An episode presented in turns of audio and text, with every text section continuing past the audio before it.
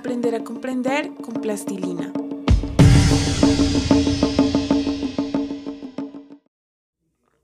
Cuento.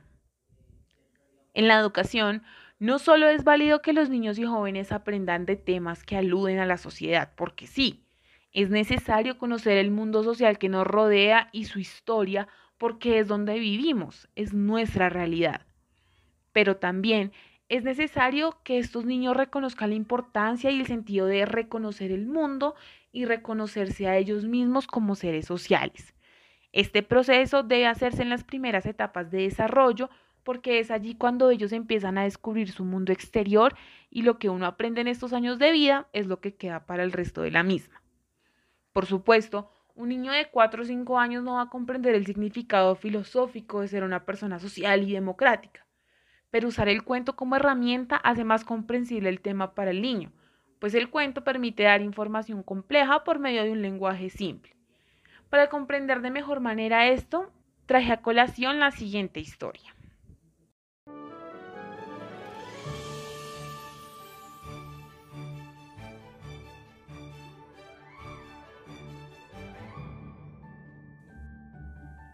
Hubo una vez en la selva un leopardo muy nocturno.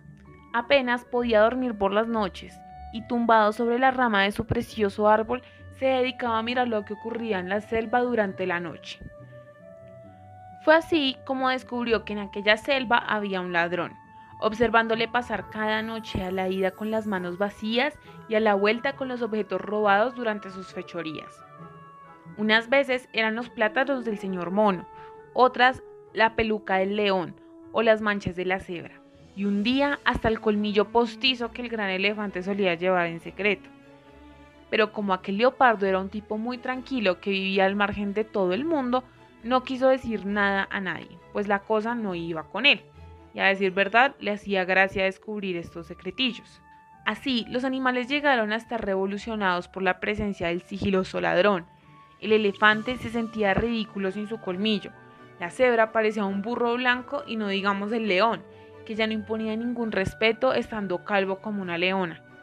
Así estaban la mayoría de los animales, furiosos, confundidos o ridículos pero el leopardo siguió tranquilo en su árbol, disfrutando incluso cada noche con los viajes del ladrón. Sin embargo, una noche el ladrón se tomó vacaciones y después de esperarlo durante largo rato, el leopardo se cansó y decidió dormir un rato. Cuando despertó, se descubrió en un lugar muy distinto al que era su hogar, flotando sobre el agua, aún subido al árbol. Estaba en un pequeño lago dentro de una cueva, y a su alrededor pudo ver todos aquellos objetos que noche tras noche había visto robar. El ladrón había cortado el árbol y se había robado su propia casa con él adentro. Aquello era el colmo. Así que Leopardo, aprovechando que el ladrón no estaba por allí, escapó corriendo y al momento fue a ver el resto de los animales para contarles dónde guardaba sus cosas aquel ladrón. Todos alabaron al leopardo por haber descubierto al ladrón y su escondite y permitirle recuperar sus cosas y resultó que al final quien más salió perdiendo fue el leopardo, que no pudo replantar su magnífico árbol y tuvo que conformarse con uno mucho peor y en un sitio muy aburrido, y se lamentaba al recordar su indiferencia con los problemas de los demás, viendo que a la larga, por no haber hecho nada, se habían terminado convirtiendo en sus propios problemas. En este cuento nos permiten ver dos cosas importantes, la indiferencia y la empatía. Por un lado, la empatía nos permite reconocer a los demás como un igual, que puede sentir como yo, que tiene dificultades como yo, que se puede equivocar como yo. Básicamente se crea una conciencia de no le hagas a nadie lo que no te gusta que te hagan a ti, y basado en esto llega la indiferencia. Cuando tenemos la capacidad de entender los problemas del otro, podemos tomar medidas para ayudarlos, de manera que entre todos haya una fuerte colaboración. Cuando adoptamos la indiferencia como nuestra actitud ante los problemas, no solo vemos hundirse al mundo, sino que nos hundimos con él, tal cual le pasó al leopardo.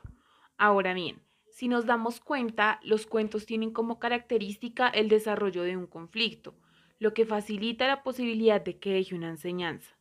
De hecho, la enseñanza es uno de los motivos por los cuales los adultos leen cuentos a los niños. Por ejemplo, Caperucita Roja nos enseña a obedecer a mamá y no hablar con extraños, sobre todo si son lobos. Los tres cerditos no solo nos dejan la moraleja de que nuestra casa sea de ladrillo y a prueba de lobos, sino que el arduo trabajo da gratificantes resultados. O en la pastorcita mentirosa, la moraleja no es evitar que un lobo se coma tus ovejas, sino que es decir siempre la verdad. Así, la idea del cuento no es ver que el lobo es el malo del paseo, sino que todas estas historias ayudan a la conducta adecuada del niño en la sociedad. Por supuesto, yo no soy nadie para decir qué es lo que está bien o lo que está mal, pero naturalmente de una persona se espera que sea obediente con sus padres, que trabaje duro y que no diga mentiras. Digo, son reglas para convivir con otros. Por eso, estos aprendizajes quedan en la memoria del niño. Él entiende que, por ejemplo, decir mentiras no trae agradables consecuencias y a medida que va creciendo con este proceso, estas conductas se van interiorizando y no para que todos los niños sean iguales, sino para que aprendan a vivir en comunidad y para que no desarrollen este sentimiento de indiferencia.